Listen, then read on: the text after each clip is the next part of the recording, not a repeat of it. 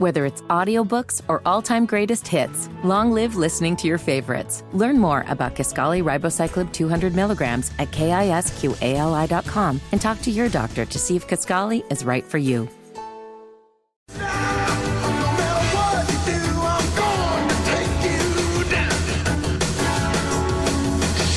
It is the Hammer and Nigel show. My name is Nigel. Guy Relford filling in for Hammer. He stepped out for a cigar. Uh, we'll go to the drivehubler.com hotline for the breakdown with Brian Baker. Brian is a longtime contributor and host for 93 WIBC. Brian, how are you? I'm great, but my feelings are a little hurt. Every time I come on and Relford's filling in, he's like, "Yeah, I'm getting out of the studio. Screw this guy."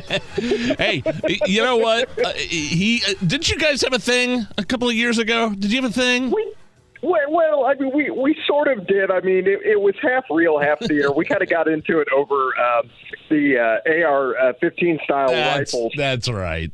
That's yeah, right. yeah, and uh, and so we had a little debate on air, but uh, I did have to come back around and apologize to him and say, yeah, you know, come to think of it, I think you were right. One of the rare instances where Brian Baker admits he's wrong. Wow. Oh, no. Are you kidding me, man? I've been married for 13 years. I am so good at apologizing and admitting when I'm wrong.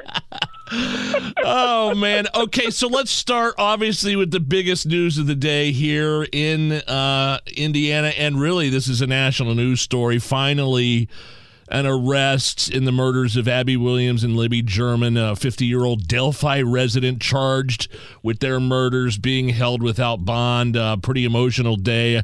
I don't know if you were watching the press conference earlier with. Um, with uh, Superintendent Doug Carter, but not much else. We don't know a lot else about how they uh, found this guy, what led up to his arrest, where he's been for the past five or six years. You're just kind of your, your big picture overall thoughts on the announcement today.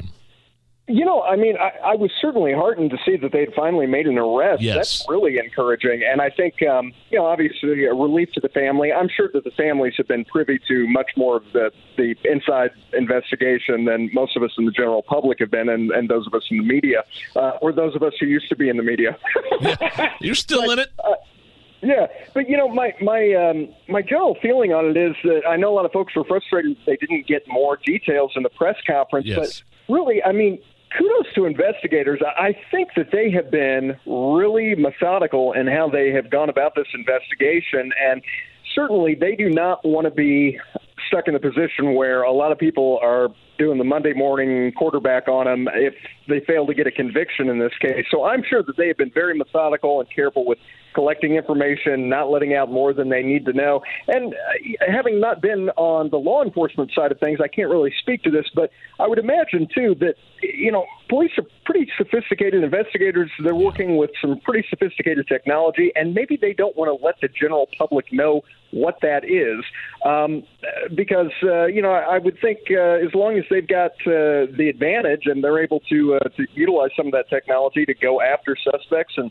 solve crimes and cold cases, then um, why would you want to let the general public know anything more than they need to know? You know, I think I've been a little more understanding over the past few years. Like, I, know Hammer has been very frustrated. Uh, Rob Kendall frustrated with the lack of I don't want to say transparency, but just lack of information. And, and, in fact, they, you know, it's it's a kind of a controversial thing that they sealed the probable cause affidavit. We don't know what's in that yet, but I'm with you, man. I'm like, get all those T's crossed and I's dotted before you you you know jeopardize the integrity of any single part of this investigation. As a matter of fact, I was surprised. They still said they had the tip line open.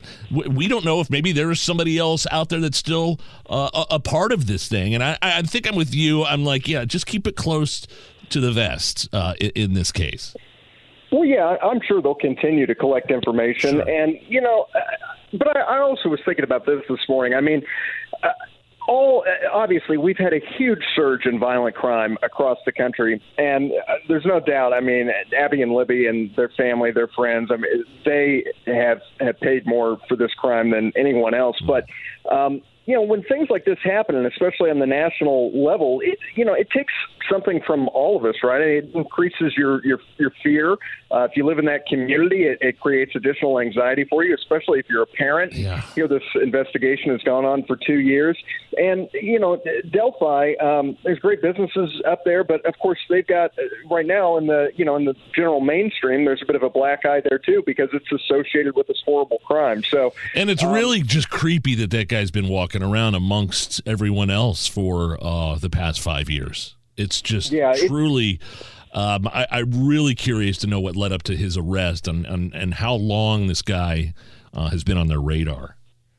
Yeah, I'm I'm sure um, that all the information will come out, but I got, got a feeling it may not happen until after the trial is complete. We'll see. Which is set for uh, next March 2023. It is the breakdown with Brian Baker. Uh, once upon a time, you worked in the uh, world of financial radio broadcasting. Uh, this is kind of in your wheelhouse. We had the news drop last week. The GDP rose by 2.6%. Uh, yeah. old, old poopy pants Biden was doing cartwheels in the West Wing. um, what am I supposed to be happy about the GDP rising 2.6%? What does that mean exactly? And it still feels like inflation is pretty damn high. Yeah, I mean, inflation has pulled back a little bit, but it is still high. Um, the growth and uh, again, the GDP gains that we had in the third quarter made up for losses in the first half of the year. But uh, I and I don't want to go poopy on everyone's uh, excitement about that, but the truth is that a lot of that was driven by a narrowing of the trade deficit. There was an increase in consumer spending, most of that on services rather than goods because it's so expensive right now to, to finance any purchases, right? Um, and we, we had a pretty good boost of government spending as well. And the majority of economists are saying that this is not likely to last, that you know, this was kind of an anomaly, and probably in early 2023 we're going to see another recession.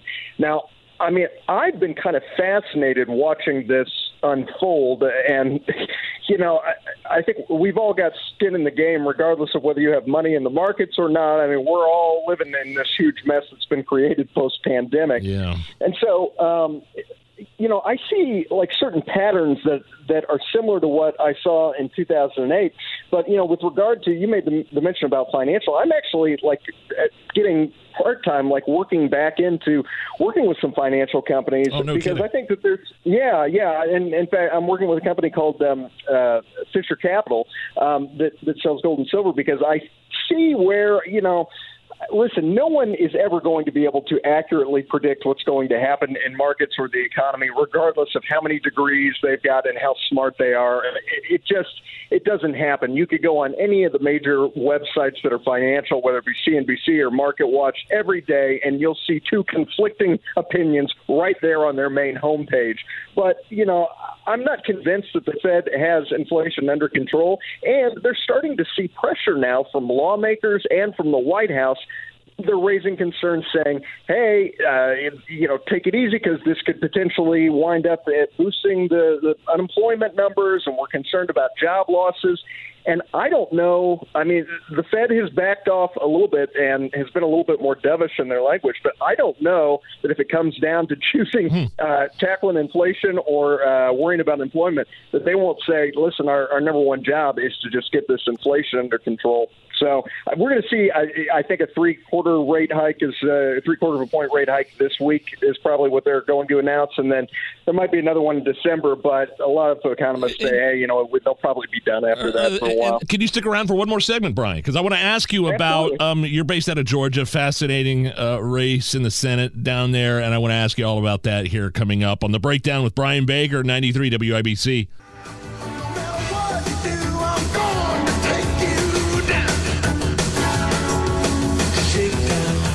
Hey, my name is Nigel. We'll go to drivehubler.com hotline, bring on Brian Baker. It is the breakdown with Brian Baker here. Uh, did, did, you just have to read that off a card? I, I, I yes, I did. I, uh, I, I got lost. I, I forgot who we had on the phone here. Actually, and it was Brian Baker or uh, if somebody else that got let go recently. Yeah. I don't know. you were uh, based out of Georgia. Um, it's it's what is it? Abrams and Kemp for the gubernatorial race. Yes. That's that race is kind of a joke, right? Yeah, it is. And I mean, Kemp and, and Abrams, they just had their final debate. And Stacey Abrams got caught in this huge whopper of a lie saying that, oh, she's not in favor of defunding the police. Oh, okay, sure. Calling around on saying, um, no, you actually said in an interview on CNN that you're in favor of defunding the Oh, police. Oh, there's a nine minute montage of clips like that. Please. yeah, so she's just she's a mess, man. And uh, you know, I, she did have some some strong early voter turnout because um, you know she's really good about uh, beating the drum on voter suppression. But the truth is, man, uh, I don't think that she's got a, a chance in the world. All of the governor's races, for the most part, seem to be leaning Yeah. Republican. Yeah. Does and, you know, uh, d- does Herschel Walker uh, stand a chance? I, I think they're neck and neck. The the Senate race in Georgia, Walker versus Warnock. What do you think?